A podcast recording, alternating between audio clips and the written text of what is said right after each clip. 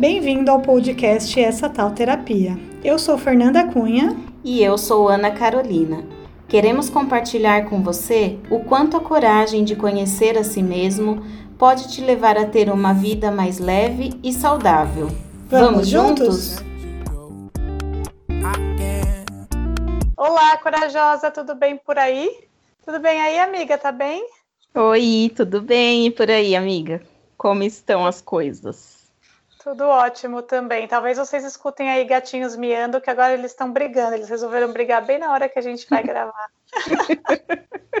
Mas tudo bem, já estão acostumados que a gente tem gato e às vezes eles aparecem, né? É. Não tem jeito. Não eles tem são jeito. parte da casa. E da eles, são os donos, eles são os donos da casa, é. né? Que mora de favor. ah, muito bom. Enfim, hoje a gente não vai ter a Hora da Corajosa, porque a gente está gravando dois dias seguidos aí para ter um, um, um, episódio de. Como posso? Como que fala? Tem uma palavra, não é na manga, eles usam. Tem uma palavra técnica aí que o pessoal do podcast usa que eu não sei, mas é para a gente ter um episódio já à frente, então a gente não tem, mas é, vale ressaltar aqui que a gente está adorando receber os depoimentos, então se você tem interesse, quer mandar para a gente um depoimento da sua experiência com terapia, ou algum momento da sua vida que algum tratamento que você fez e que te despertou de alguma forma, é só mandar um e-mail para a gente no essa gmail.com. Se você não quiser se identificar, é só avisar que a gente lê como corajosa, mas se você quiser colocar seu nominho também, será super bem-vinda. E o tema de hoje, hein? Ah, esse tema ele trouxe muita reflexão para nós, porque é sempre assim, né, pessoal? A gente faz o podcast primeiro para nós duas, né, amiga?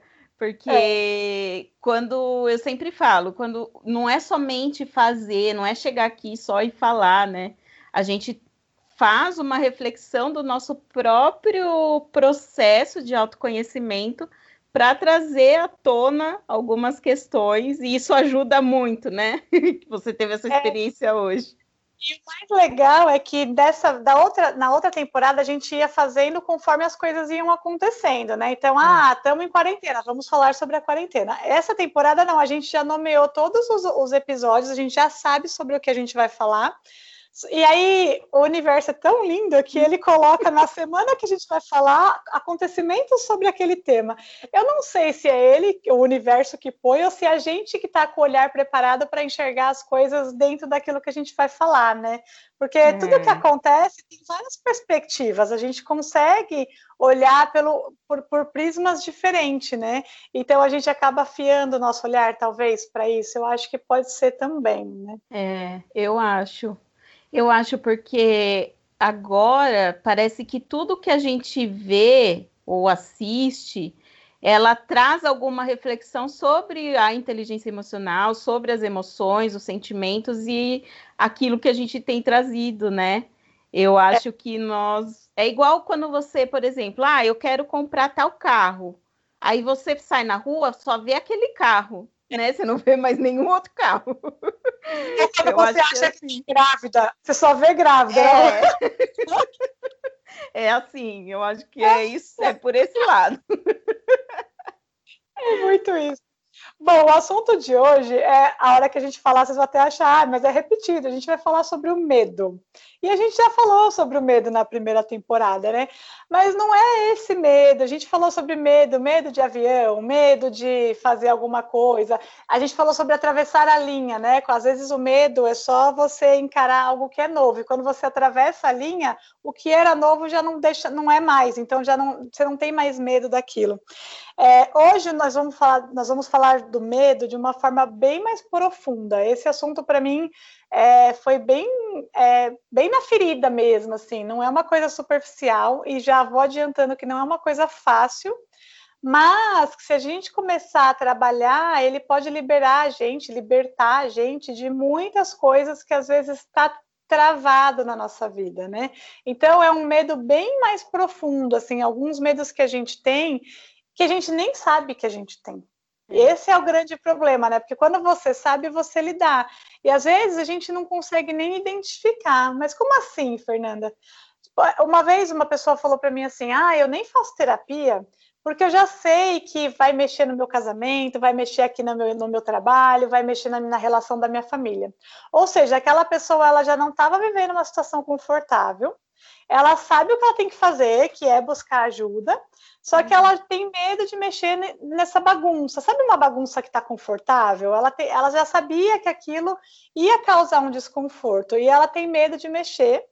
Porque qual vai ser a consequência disso? Provavelmente vai ser uma vida mais feliz. E aí a pessoa tem medo de ser feliz.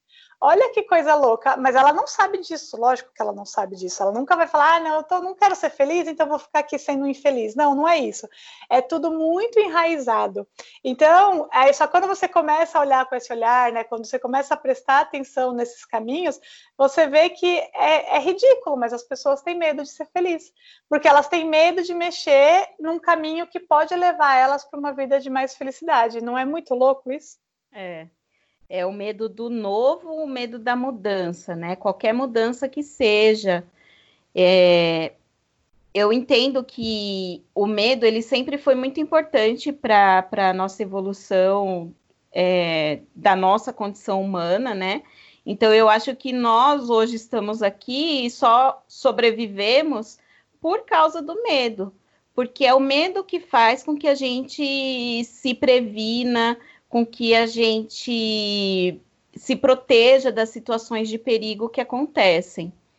Mas se a gente ficar preso ao medo e se a gente não reconhecer qual que é o papel dele na nossa vida, a gente deixa muitas oportunidades passar, né? E quais oportunidades? Eu não estou falando igual você falou, não estou falando de oportunidade de dirigir, de andar de avião, de viajar, que é o que nós falamos na temporada anterior.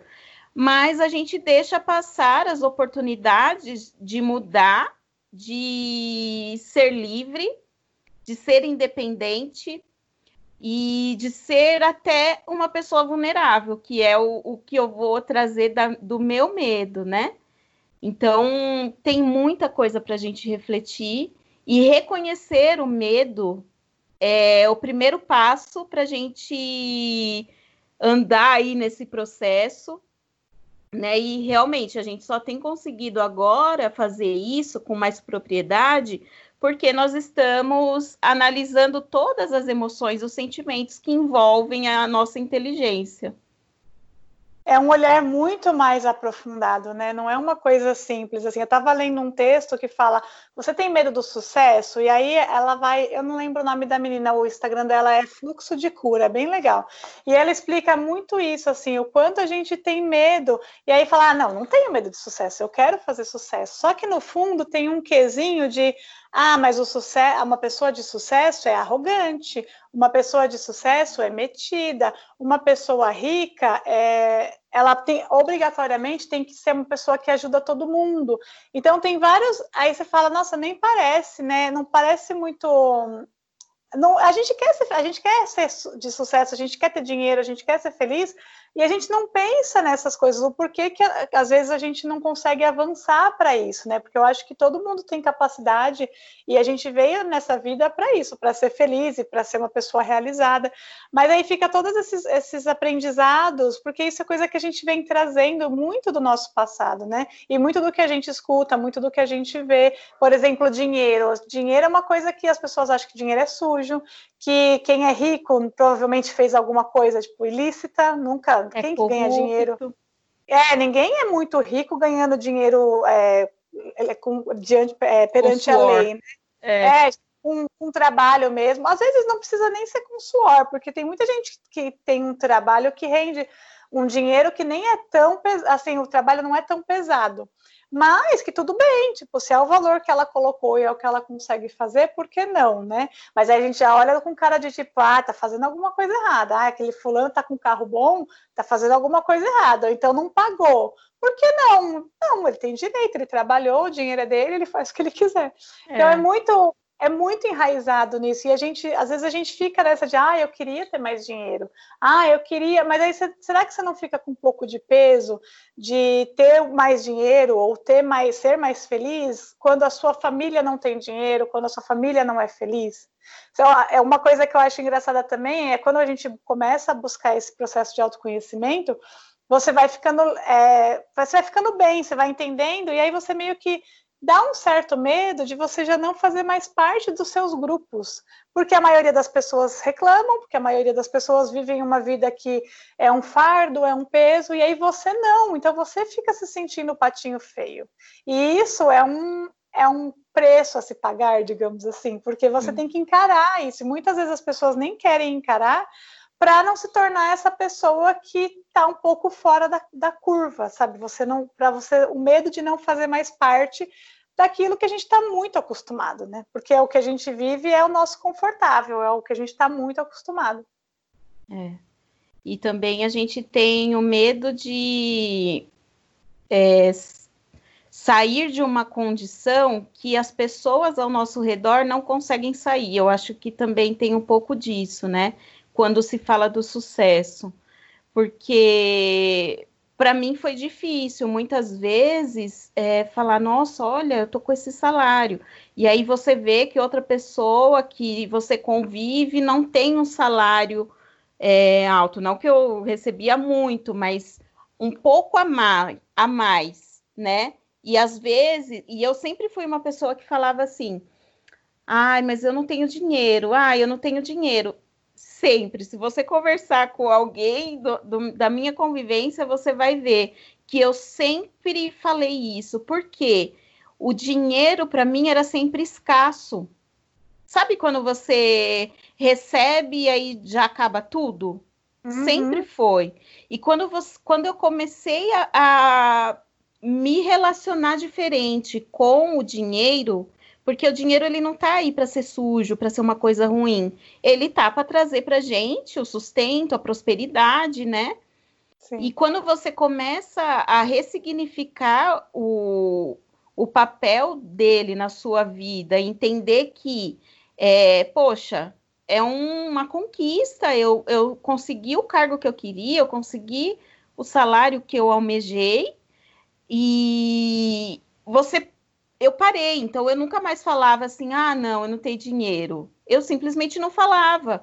Por quê? Aí você não quer ficar se gabando, né, de alguma forma, você não quer e você se sente culpado porque aquela outra pessoa não não tem, não trabalha, tá desempregado, né? Eu não tô falando aqui que eu sempre fui muito bem sucedida, mas é, até essas pequenas coisas a gente precisa ressignificar na nossa vida, né? Porque a gente não quer ter o sucesso, a gente não quer ser mais que o outro, é, tanto porque os que estão à nossa volta não são, entendeu? Exato. É muito louco pensar nisso, né? O meu é, foi o que aconteceu o insight que aconteceu hoje é justamente relacionado ao dinheiro, né? Eu sempre fui uma pessoa também que sempre trabalhei, eu nunca, nunca me faltou dinheiro, eu sempre ganhei bem quando eu trabalhava como CLT, mas eu também nunca tinha dinheiro. Eu, sempre fui essa pessoa também, que o dinheiro entrava e na mesma velocidade que ele entrava, ele saía da minha conta. E aí eu comecei a pensar, é, esse, hoje me veio essa questão, que assim, o meu pai, por exemplo, ele tem muita facilidade com dinheiro. Meu pai sempre foi uma pessoa organizada, ele sempre soube fazer dinheiro. Então, a gente nunca precisou se preocupar com isso na minha casa, né? O meu pai sempre proporcionou esse conforto para a gente. E a nossa relação é mais ou menos essa, assim, ele, a forma dele demonstrar proteção, demonstrar amor, é suprindo a gente de, da forma financeira. Então, assim, por mais que hoje eu já tenho 34 anos, já moro sozinha, faço minhas coisas, trabalho, tenho meu dinheiro, ele tá sempre aqui. Você tá precisando de alguma coisa? É, mas eu não tô te devendo nada. Ele sempre quer que a gente precise dele precise do dinheiro dele. E isso não é uma coisa de ser mercenário, não, é porque é a forma que ele encontrou de proteger todo mundo, e ele protege a família inteira. Tanto que quando alguém precisa de dinheiro, é sempre para ele que as pessoas recorrem, meus tios, enfim. E aí isso chegou, virou uma questão para mim, porque é algo que me incomodava, que me incomoda um pouco que é muito difícil de eu entender que é só a forma dele demonstrar amor. E eu acho que de uma certa forma eu comecei, eu não, eu sempre tive esse problema de ah, o dinheiro é, sai da mesma forma que entra, por medo de me desconectar do meu pai. Então, assim, é, de, de, vai que eu tenho dinheiro e eu não preciso mais do meu pai.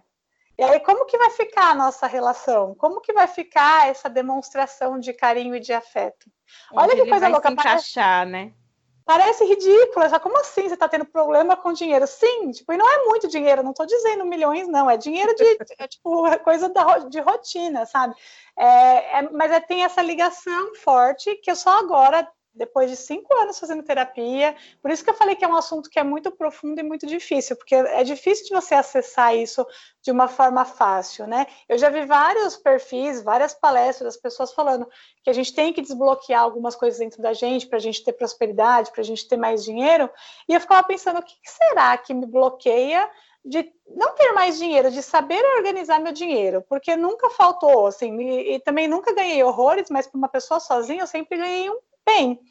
E, mas também, mas não tinha. E eu ficava pensando, o que, que será que falta? O que, que será que falta? E hoje, depois de todo esse, esse tempo, todos esses estudos, tudo isso que a gente faz e que a gente traz aqui, reforça para a gente mesmo, eu entendi que é esse meu medo de me desconectar com meu pai, porque a forma que a gente tem de conexão é o dinheiro. E uhum. aí, o que é mais legal é que eu levei isso na minha terapia. Hoje é o dia que eu faço terapia e eu trouxe o assunto para ela. E aí ela falou para mim assim: é mais fácil do que você imagina, porque eu tava morrendo de medo. Eu tava quase falando para ela que eu não ia fazer terapia hoje, aquele assunto que a gente já sabe, né? É. Quando você sabe que o negócio vai apertar, você dá um passinho para trás e acho que é melhor não mexer nisso. Porque tem essa também, a gente mexe nisso há muito tempo, mas ainda assim tem muitas questões que a gente não quer mexer, né? É. E aí eu falei: não, vou encarar o BO. Aí entrei na sessão, a gente faz sessão online, né? E aí eu falei isso para ela. Falei, você acredita que isso é possível? Ela falou, sim, sim, acredito, porque sim, é a relação que vocês criaram, né? E tá tudo bem. Aí eu falei, e como que eu faço para ressignificar isso? Porque às vezes também a gente não tem umas respostas muito óbvias, né? Eu fiquei pensando, eu acho que eu preciso é, encontrar meios de criar outras conexões com o meu pai. Aí sabe o que ela falou para mim? Você já faz isso, Fernanda. Eu, Falei, como assim eu já faço isso? Ela falou, você já faz. Você, quando você vai na casa dele e você põe a cortina para ele, você comprou um quadro para ele, você fez um álbum de fotografia para ele, você faz a comida que ele gosta e leva para ele. Isso já é demonstrar amor. E é que você não dá valor. Você acha que para ressignificar isso, você vai ter que fazer uma grande coisa. Hum. E muitas vezes a gente nem precisa fazer uma grande coisa. Nos pequenos gestos, ele entende a minha forma de demonstrar amor e isso já me libera para eu não ficar com esse medo de me desconectar dele. Entende? Tipo, se eu ganhar muito dinheiro amanhã a ponto de não precisar mais dele por causa do dinheiro, ainda assim ele vai continuar sendo meu pai e eu vou continuar fazendo os meus pequenos gestos de amor, que não é grande coisa, né? Tem muita família que é muito amorosa e que supervaloriza e fala, expressa em palavras. A minha família não é assim. A gente nunca foi de ficar falando muito, de ficar demonstrando muito. Cada um demonstra de uma forma diferente. E a minha forma de demonstrar é essa: é no aniversário fazer um bolo e, e agitar um almoço ou um jantar, mesmo que ele não queira. Meu pai não gosta muito de comemorar. É, já fiz festa surpresa para ele quando ele fez 60 anos. Então, assim, essas pequenas atitudes é a minha forma de demonstrar amor. E olha como é mais fácil do que eu imaginava. É. é. Não é? Sim, não, não é assim. É, você até estava me falando. É, mas como que eu vou? O que, que eu vou fazer depois, né? Se eu for me desconectar com dele com relação ao dinheiro.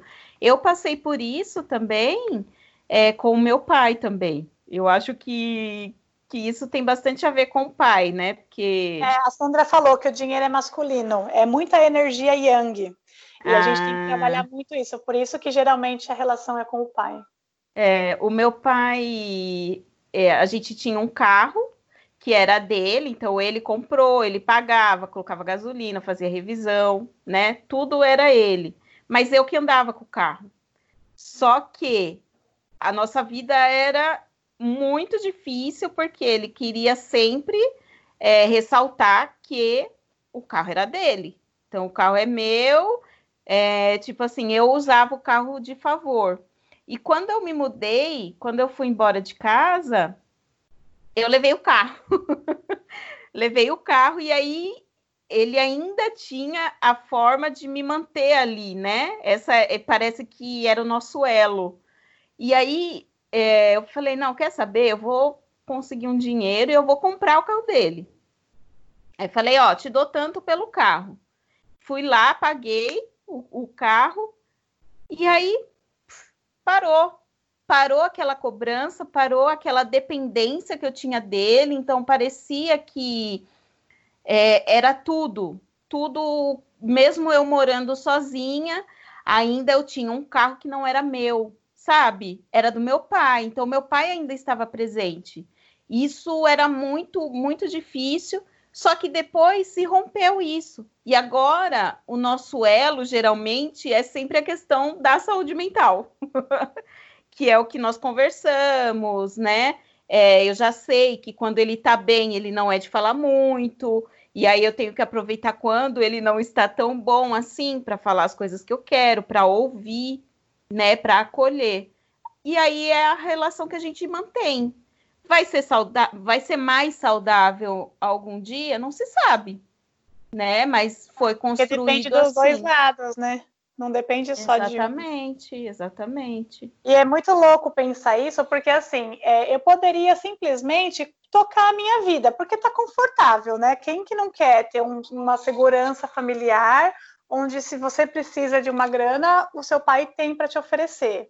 É, é, maravilhoso, né? Todo mundo vai achar que é maravilhoso. Só que é onde a gente fala sobre olhar para as coisas e quebrar os ciclos para parar essa, essa, esse ciclo, né? Para acabar com essa. Porque o que poderia acontecer? A gente fica sempre com aquela síndrome de Salvador, né? Você tem medo de fazer as coisas, então você quer que a outra pessoa resolva para você.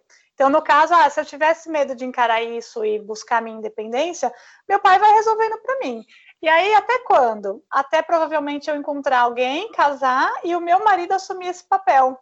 E aí uhum. o ciclo se renova. Então aí eu vou ter um marido que me sustenta. Aí se a gente tiver uma filha, a gente vai sustentar essa filha. E aí vai e sempre vai ser assim.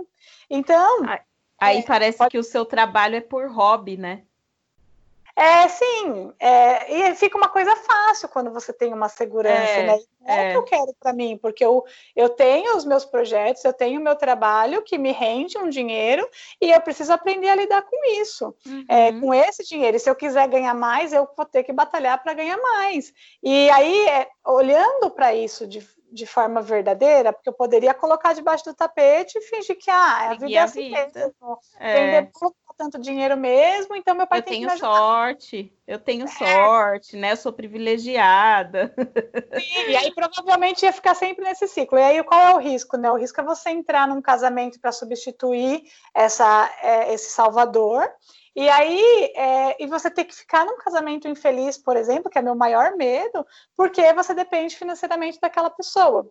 Porque é e é o que acontece com a maioria das mulheres que às vezes não estão felizes no casamento, querem sair e não conseguem por causa da dependência. Por quê? Porque a gente não quebra esse ciclo, a gente não olha para isso verdadeiramente. Porque é duro. Você acha que é fácil para mim estar tá aqui falando que às vezes eu dependo do meu pai para algumas coisas? É horrível. É. Eu tenho 34 anos, não é uma coisa simples de se fazer. Só que aí quando você fala e você reconhece, e você vai atrás disso, você muda o ciclo. E hoje, para mim, foi. Eu estava esperando que eu ia ter que fazer muita coisa. Tipo, nossa, vai ser muito difícil ressignificar essa relação. Aí, quando a Sandra falou para mim, não, você já faz, é só você dar valor para o que você já faz.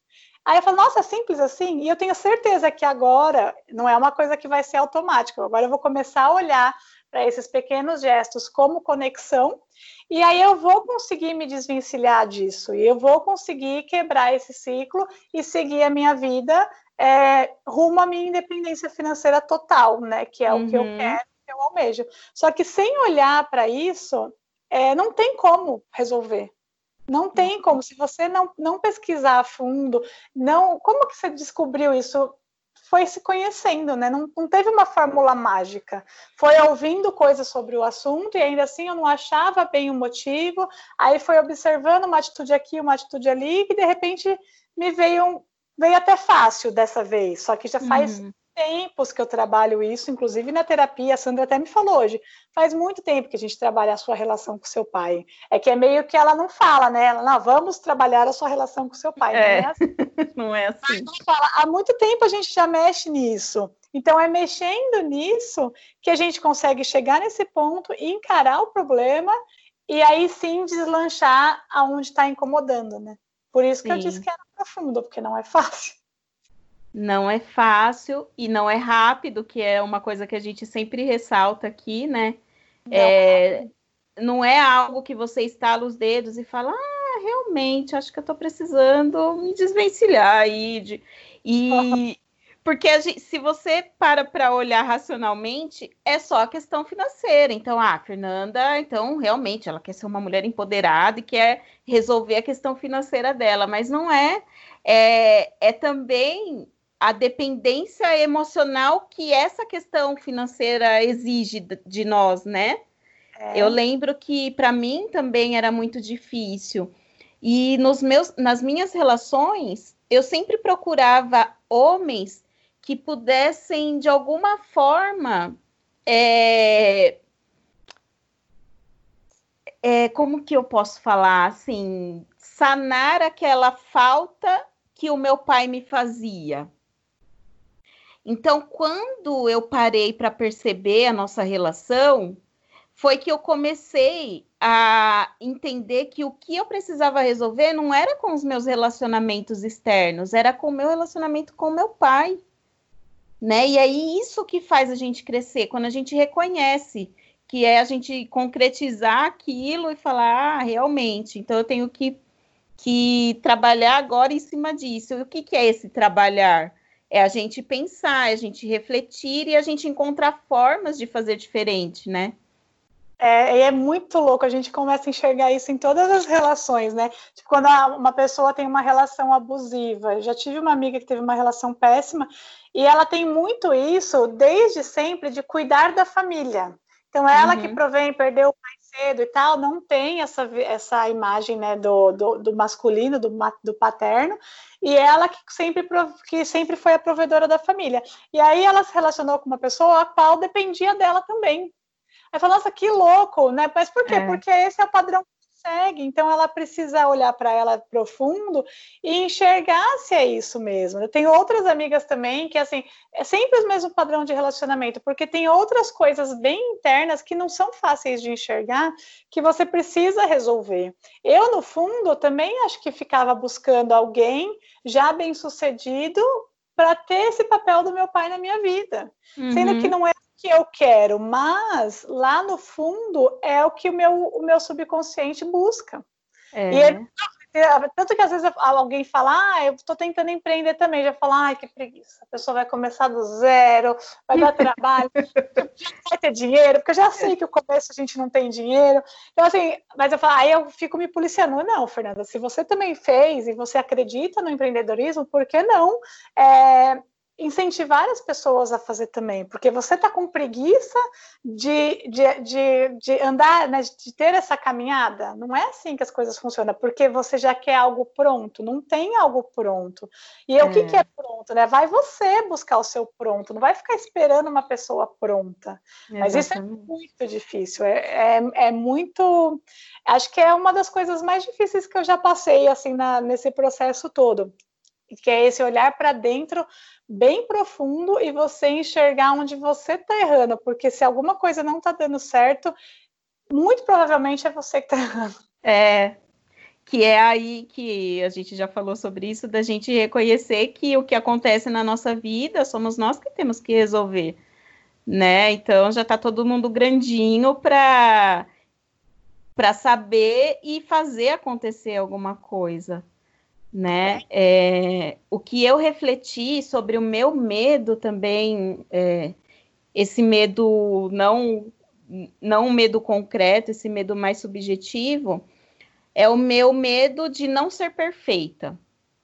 Então, a relação familiar também sempre foi difícil na questão assim que não tinha essa essa demonstração de afeto, essa demonstração de amor, essa demonstração de orgulho, por exemplo, dos pais falando, nossa, que orgulho que eu tenho de você, que você está fazendo isso.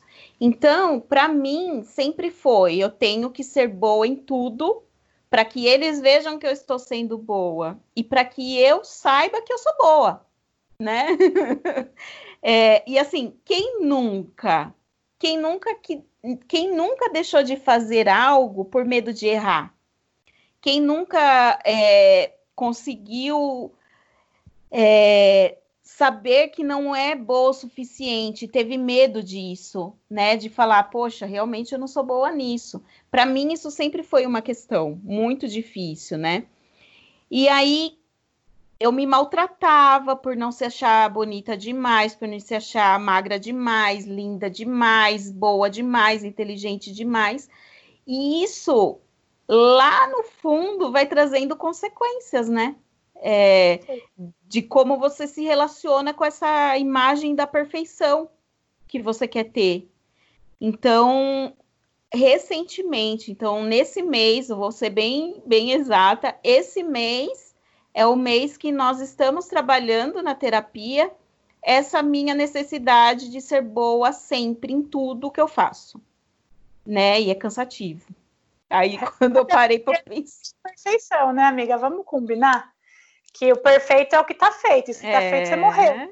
Então, é. não, não, não, existe essa perfeição, né? E a gente enxerga muito isso é, nos papéis de mães também, né? Eu vejo minhas amigas que são mães, ou outras pessoas que eu sigo, que elas querem ser tão mãe perfeita, tão mãe completa, que elas acabam se dedicando só para a criança e esquecendo de si. E aí a gente esquece que uma criança ela não precisa de uma mãe perfeita, ela precisa de uma mãe feliz. Então, o que, que você faz para ser feliz, para o seu filho te enxergar como uma pessoa feliz, que é o que ele precisa? A uhum. maioria das pessoas, elas esquecem de si para se dedicar ao outro. E aí, de, com tanto medo de errar, elas erram.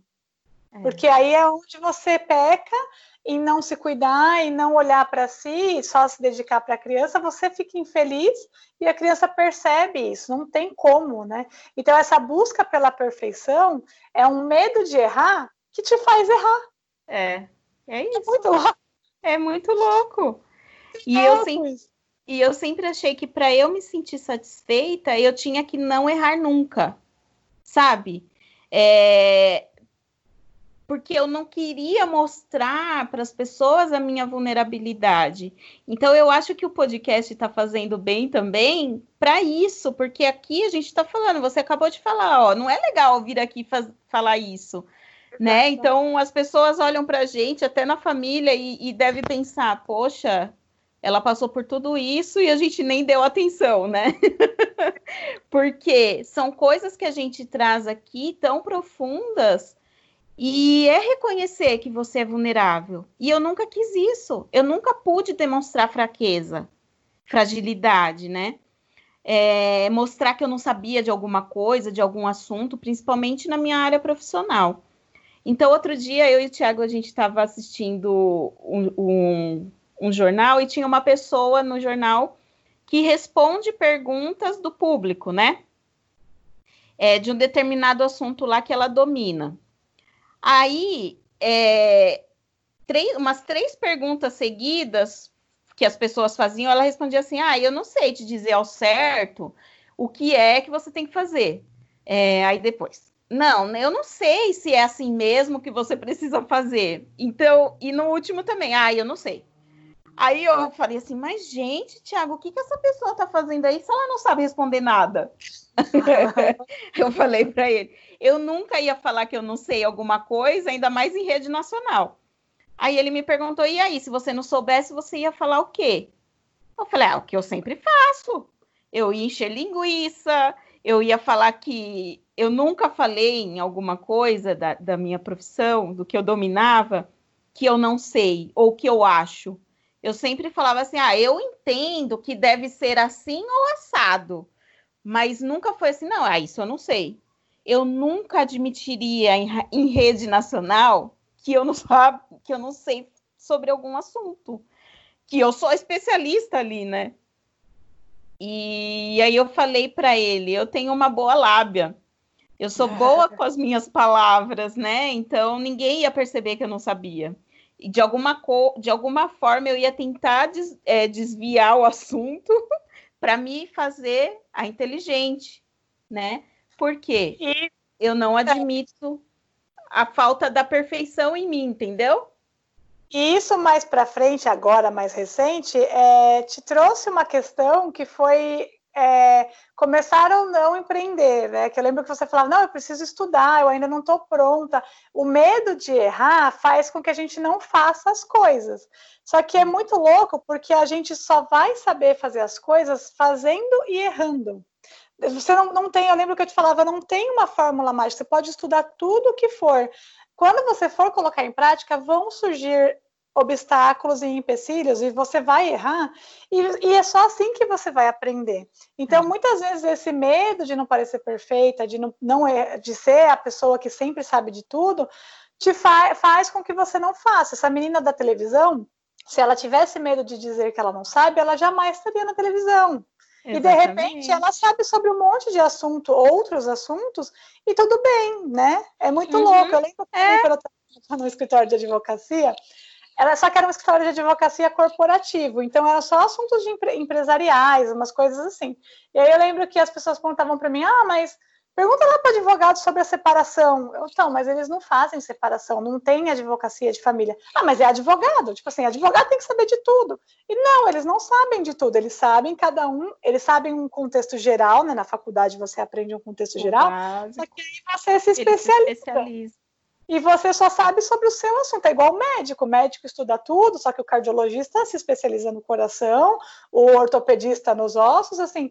Então, ninguém sabe tudo sobre tudo, e tá tudo bem, é, né? É. Então, muitas vezes esse, é, esses obstáculos que a gente põe para a gente mesmo, que eu tenho certeza que na época você não enxergava assim, ah, não, eu tô com medo, então eu tô falando que eu não vou fazer porque eu preciso estudar. Não, você achava é. que você tinha que estudar, você não sabia que era um medo de errar né? É, é muito, é muito assim. Eu lembro nitidamente assim de você me falando, não, você tem que começar.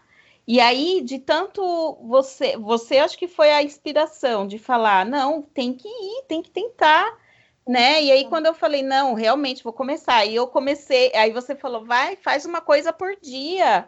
Aí eu comecei, fiz o Instagram, depois o Facebook, né? Para realmente sair daquela porque a gente fica masturbando a cabeça, né? Nessa questão do eu não sei, eu não sei. É fica ali. porque a gente reforça, mais a gente acredita que a gente não sabe, que a gente não é capaz, né? Porque você fica alimentando aquilo, e quanto mais você é. alimenta, mais aquilo cresce, né? É, e no fundo exatamente. é o quê?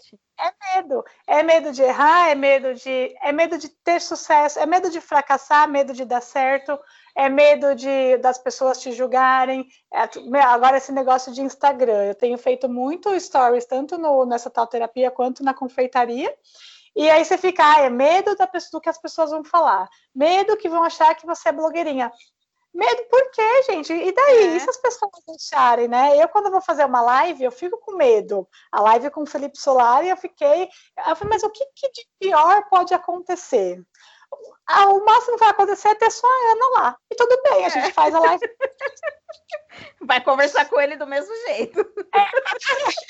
Aí fico pensando nisso. Agora eu vou fazer, vou começar uma série de lives na confeitaria essa semana, amanhã, inclusive. Aí eu fico, meu, ai, será que vai dar certo? Será que não vai? E no fundo é medo. É medo de fracassar, é medo de ninguém assistir. Mas aí eu penso, o que de pior pode acontecer? O pior, o pior vai ser ter só a Ana lá, porque eu espero você lá, amiga. e passar aquilo como conteúdo, entendeu? Assim, não precisa. É, a gente, quando a gente começa a olhar por esse lado, o que de pior pode acontecer se você começar a se analisar e começar a ir atrás de resolver essas questões? É. Sabe, alguém vai morrer? Vai acontecer alguma coisa muito grave? Não, provavelmente. Vai prejudicar alguém, né? Não. 99% de chance que não. Então, é. assim, não ir atrás, né? A gente tem essa coisa, esse tabu de não falar. Estar aqui expondo e falando é muito difícil, mas ao mesmo tempo é libertador, porque você se, você se abre de uma forma e você se mostra ali, você também tem as suas, é, as suas questões, né? Mesmo eu que venho de uma família de apoio, porque minha família sempre foi presente, meus pais sempre foram presentes, é, a gente também tem questões, né? Não é só quem sofre muito, quem passa fome, quem passa é. necessidade que tem, porque às vezes fica meio vergonhoso. Nossa, Fernanda, você nunca passou uma, um dia de fome e está querendo falar que tem problema? Sim, todo mundo é. tem problema. Essa é. fome tem problema, eu tenho questões, e quem é muito rico tem questões também, porque antes de tudo, nós somos seres humanos, né? Antes da nossa, da nossa condição é, familiar e, e, monetária. Social, a gente ainda é. é uma pessoa, né? Então, tudo bem. E aí, falar sobre isso com certeza vai atingir muita gente que também passa por essas questões, né? E que não pode falar porque, nossa, é feio, e aí te bloqueia, né? Vai, vai alimentando esses medos que a gente não conhece e te bloqueia de evoluir, né? De ir é. para frente, de ter uma vida de sucesso ou de ter uma vida próspera, enfim. E ter sucesso também não significa ganhar milhões, é ter sucesso dentro do que você considera sucesso, né? Então, assim, são várias questõezinhas que a gente vai, como a Sandra fala muito, é casca de cebola. Você vai tirando as cascas e cada hora uma que você tira uma. tem mais uma camada. Enfim, é infinito, né? Um assim, é, é. Mas que é maravilhoso, porque você vê, eu estava com tanto medo dessa questão e a solução é muito simples. É muito, muito simples. simples do que eu imaginava, mas muito, sabe? Nível, eu estava imaginando uma coisa 100 e a solução é 5, sabe? Assim, é. é, é. é legal. E é, é mesmo. Eu, eu sempre fui uma pessoa assim de fazer muita coisa sozinha. É, não que eu nunca tive apoio dos meus pais, mas eu sempre fui meio fechada, então ninguém nunca soube muito o que, que eu fazia na vida. Mas eu sempre estava fazendo alguma coisa. É, no trabalho, eu sempre quis ser muito é, perfeita, proativa, competente. E tanto que, assim, coisas que nem eram da minha alçada eu fazia. Então, no último emprego, por exemplo, eu fiz toda. É, eu refiz todo o CBO do, dos funcionários. O CBO é o Código Brasileiro de Ocupação, que, tinha no, que tem no, no recibo, no Olerite. Uhum. E aí, olha só. Ah, não, porque eu que estava lá do, num projeto quis ver qual que era o meu CBO. Aí meu CBO estava como é, coordenadora pedagógica. Eu falei, epa, eu não sou coordenadora pedagógica, eu sou coordenadora de projetos sociais. Aí eu liguei na contabilidade e eu já tinha visto no Google qual que era o meu CBO. Aí eu liguei lá na contabilidade e falei assim, então, eu queria saber quem que coloca o CBO no nosso, no nosso Olerite, né? Aí ela falou assim: ah, a pessoa me manda qual que é o cargo e eu pesquiso lá e vejo qual é o CBO. Falei, ah, e quem te falou que o meu CBO é de coordenadora pedagógica? Ela, não, ninguém me falou, é que você é coordenador e todo coordenador aí é coordenador pedagógico. Eu falei, não, filha, ó, eu, pes... É, eu falei assim, não, então, eu sou coordenadora de projetos sociais. Ela, ah, então, eu vou pesquisar aqui para ver qual que é o seu CBO. Não, não, não precisa pesquisar, ó, eu já tenho aqui o número, porque eu já procurei, sabe? Então, eu já tinha a resposta. Eu fui lá fazer a pergunta e eu já tinha a resposta para dar para ela. Porque eu não queria... É, nem era o meu trabalho. Então, depois disso, eu refiz o CBO de todos, todos os projetos, de todos os funcionários lá. E, e outra coisa, eu queria sempre aprender tudo para fazer tudo bem. Aí é, eu lembrei dessa situação hoje que eu falei, gente, tava aqui, ó, tava aqui, eu não tava enxergando. Por que, que eu não enxerguei isso antes? É, o Excel, por exemplo, é, eu sempre quis fazer planilhas perfeitas, né? E aí eu fazia dentro do que eu tinha aprendido, que também era nada. E, mas eu ia pesquisando, vendo como eu fazia e acabava fazendo. Aí eu fui numa entrevista, acho que foi em 2018. Eu fiz uma entrevista aqui em São Paulo que era a vaga dos meus sonhos. Era um salário muito maravilhoso que eu nunca tinha pensado ter na vida, né? E eu queria muito aquela vaga. Aí eu fiz a entrevista, é, e no dia da primeira entrevista, é, eles pediram para fazer um teste de Excel. Aí eu cheguei, ah, eu vou bombar aqui, né? Porque eu sei tudo sobre o Excel. Eu sou expert em, em Excel sem nunca ter feito o curso. é, E aí, eu passei tanto nervoso, amiga, mas tanto nervoso, porque tinha que fazer lá uma. Um, um, usar um recurso, fazer uma fórmula que eu não sabia fazer. Por quê? Eu nunca fiz fórmula direito. Eu fazia a fórmula do jeito que eu achava que era certo. E eu fui a última a sair da sala nesse dia. Eu suava, eu passei. Olha, aquele dia foi um dia de muito nervoso. Porque eu não queria admitir que eu não sabia e que eu poderia ser eliminada ali por causa disso, sabe? E eu não me conformava. Eu fui para casa e falei, Tiago, eu não me conformo que eu não sabia fazer isso e eu sou uma inútil porque eu não sei fazer nada, não sei o quê, porque esse é o ciclo do, do medo da perfe... de não ser perfeito. Então, eu cheguei em casa, o que, que eu fiz? Fui saber como fazia a bendita bosta lá, que eu nem lembro o que, que era. E aí, acontece que eu passei para a segunda fase. Mesmo Depois, não tendo feito. Mesmo não tendo conseguido fazer aquilo. E, e aí, eu fui. Aí eu falei, nossa, então se não me, não me, não me excluíram por causa disso, eu com certeza já consegui a vaga, né? Então eu me achava que eu estava abafando. E no final eu não consegui aquela vaga. E foi assim um momento muito decepcionante para mim, porque eu estava numa ansiedade, numa angústia que eu queria muito mesmo, era uma coisa que eu queria. E eu achava que toda aquela perfeição que eu tinha construído externamente, né, sobre mim, assim, dentro do meu trabalho, não era real, era uma coisa que não existia, que eu tinha criado, que eu era a melhor para a vaga, que eu era perfeita para aquela vaga. Então, o ciclo da, da, de você querer se sentir perfeito em tudo é assim: eu, é, eu quero ser perfeito, eu faço tudo para ser perfeito. Mas aí acontece uma situação e eu vejo que eu não sou perfeita. E aí eu me decepciono comigo e me maltrato. E aí, quando eu faço isso, eu paro e falo: não, agora eu vou ser mais perfeita.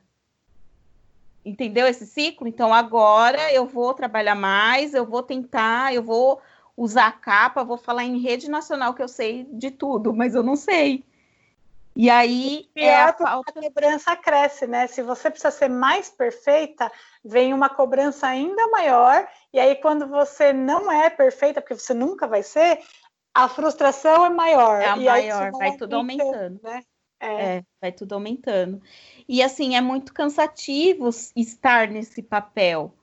Então foi e eu isso faz tempo, tá? E aí só agora que eu tô em casa que eu tenho conversado com a psicóloga e refletido mais sobre isso. E eu tenho muitas questões ainda, né, de querer ser autossuficiente tudo, mas o medo de não ser perfeito é um medo que eu tô que eu consegui reconhecer agora. E aí eu tenho certeza que daqui para frente eu vou conseguir trabalhar mais isso em mim para tentar descer a casinha ali, né? E para mostrar e reconhecer as minhas vulnerabilidades. Só que assim, a minha, a minha psicóloga me falou uma frase que agora eu tenho ela em todo lugar. Ela está grudada aqui na minha, na minha parede, ela está no meu planner para eu ver todos os dias, que é assim, ela falou, Ana, suficiente é bom. Então, eu não preciso ser perfeita. O que eu faço que é suficiente já tá bom. Sabe? Eu quero não, eu quero arrasar, mas o suficiente é bom. Então, para você que está ouvindo a gente, entenda, o suficiente é bom. Esse está sendo o meu mantra desse mês, né? A gente não precisa querer escalar montanhas. Se você conseguir subir uma escada, quatro andares, já é suficiente, então tá bom.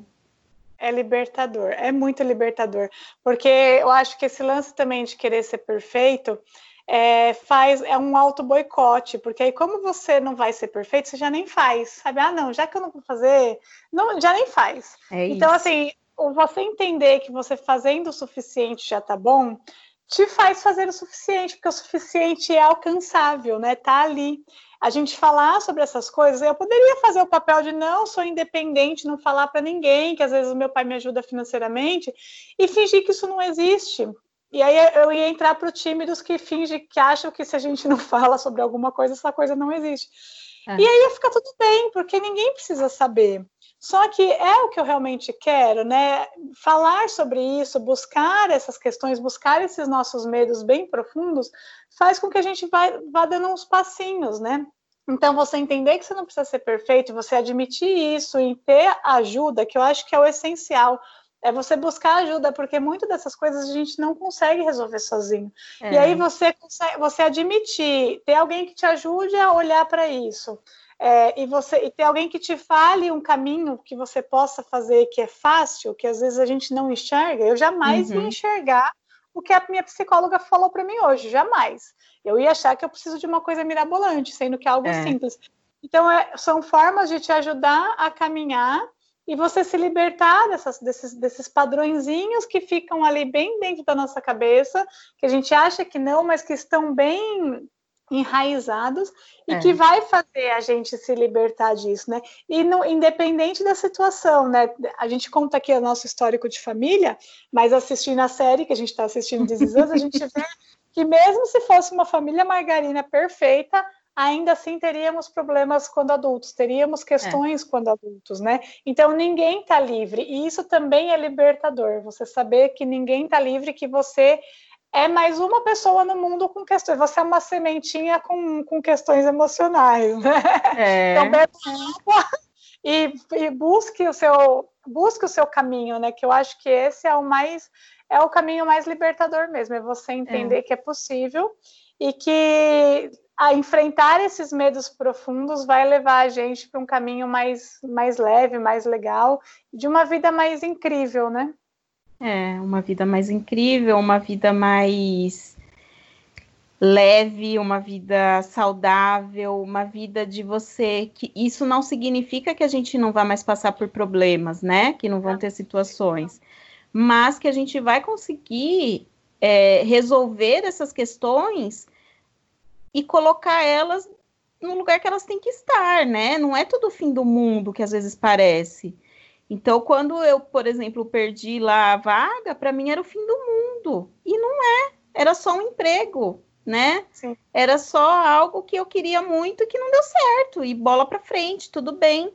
Mas a gente precisa reconhecer o papel de cada situação na nossa vida para a gente conseguir viver bem, né? É, sobre essa questão de a gente não estar tá ileso de ter problemas, né? A Natália Arcuri fala uma coisa que eu acho bem interessante, que é assim, a gente precisa de novos problemas. Quando você fica no mesmo problema, é que você ainda não aprendeu. Então você fica ali martelando aquela questão de alguma forma ela sempre volta.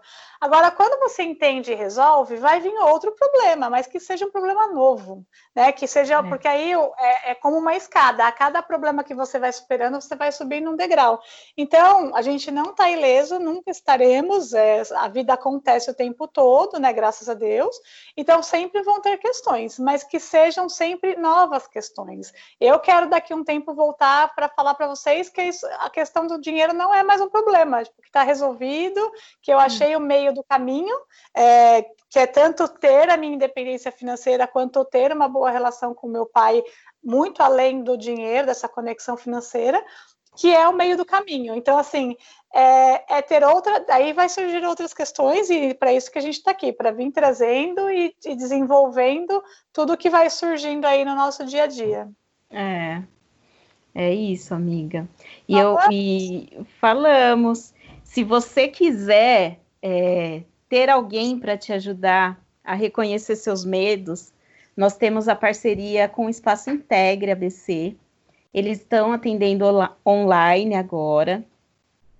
E quem conversar com eles falando que conheceu a gente e conheceu eles por meio do nosso trabalho aqui do Exotal Terapia, da nossa, da nossa conversa, eles vão dar benefícios para vocês. Então, esse QR Code que está aqui no nosso vídeo do, do YouTube e lá no link do nosso Instagram, vocês acessam diretamente o WhatsApp, onde já tem lá a frase. Como que é Quero a frase-chave, amiga? Quero conhecer essa tal terapia. Quero conhecer essa tal terapia e se jogue, se você quer, de alguma forma, alguém para te orientar a identificar algumas coisas. Tem coisas que nós identificamos sozinhas, mas tem coisas que são mais difíceis, né? Então, se você criou essa coragem, a gente confia nos profissionais que estão lá. É isso aí. Se você se identifica com o nosso podcast, com o nosso projeto, a gente tem um apoio financeiro no Catarse, que é catarse.me barra essa tal terapia. E lá vocês podem apoiar o nosso podcast. São quatro opções de valores e cada opção tem uma recompensa. É conteúdo exclusivo, acesso exclusivo ao nosso podcast antes de todo mundo, por isso que a gente está fazendo aqui, inclusive, esse, esse piloto na frente, para a gente estar tá sempre adiantada para quem está apoiando o nosso projeto lá. Tem também os e-books, né? O e-book da primeira temporada já está pronto, já está lindo, e as pessoas já receberam, quem está lá apoiando. Quando, ao final da segunda temporada, a gente vai fazer o e-book da segunda temporada também. E também tem a opção do bate-papo é, no Zoom com a gente. É, enfim, se vocês acessarem lá, tem tudo explicadinho, bonitinho. Espero que vocês gostem. E é isso. Falamos é tudo isso. que tinha para falar sobre o medo. Falamos, ah, só um, um, um parênteses. Dentro do nosso conteúdo exclusivo dessa semana, a gente vai colocar é, um exercício legal para fazer é, de como a gente consegue identificar o medo, tá? Então, vocês que estão apoiando vão receber esse conteúdo com esse exercício. É bem legal. A Ana já leu ele para mim e eu falei para ela: se fosse, se tivesse só as questões, ia ficar difícil de, de, identificar. Mas tem as questões com alguns exemplos que faz a gente refletir e provavelmente vocês vão encontrar aí um caminho de dar uma vasculhada é, nesses medos internos que ficam aí e a gente às vezes não consegue acessar. É isso, Bem é legal. isso aí. Então tá, pessoal, fiquei muito feliz com esse assunto, apesar de profundo e meio doloroso, ele é bem libertador. E até a próxima sexta. E até a próxima sexta, gente. Siga a gente nas redes sociais, tá bom? tchau. tchau. tchau. tchau. Obrigada por ouvir essa tal terapia. Siga a gente no Instagram, arroba essa tal terapia. Se você quiser compartilhar a sua história, escreve pra gente no e-mail essa tal terapia, arroba gmail.com. Até, Até, a, próxima, próxima sexta. sexta.